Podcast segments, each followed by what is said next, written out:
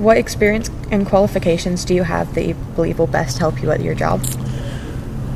I have been a teacher in in science, and I taught several different science courses. I taught marine science, I taught earth space science, and I was a PE teacher.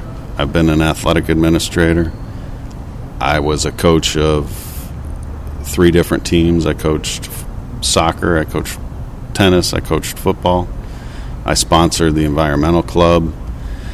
I was the assistant principal, and during my time as the assistant principal, I served in every different major category at the school.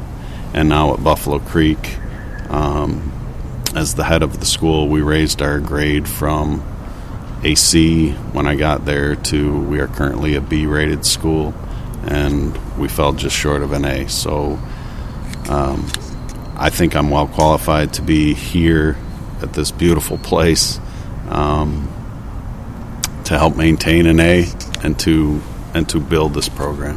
Why did you choose to apply for this job? This is one of the crown jewels in the school district of Manatee County. I'm a high school administrator. I would not trade my time at Buffalo Creek Middle School, uh, but when this job came open, this is one of the few jobs in Manatee County that I would leave my current job for.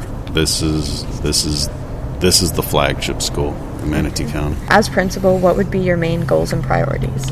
Yeah, I'm going to focus on on a, a maintenance and enhancement of, of student achievement we're going to continue to build upon the positive school culture that we have here and the, and the school climate. And I'm also going to ensure the safety of our students here.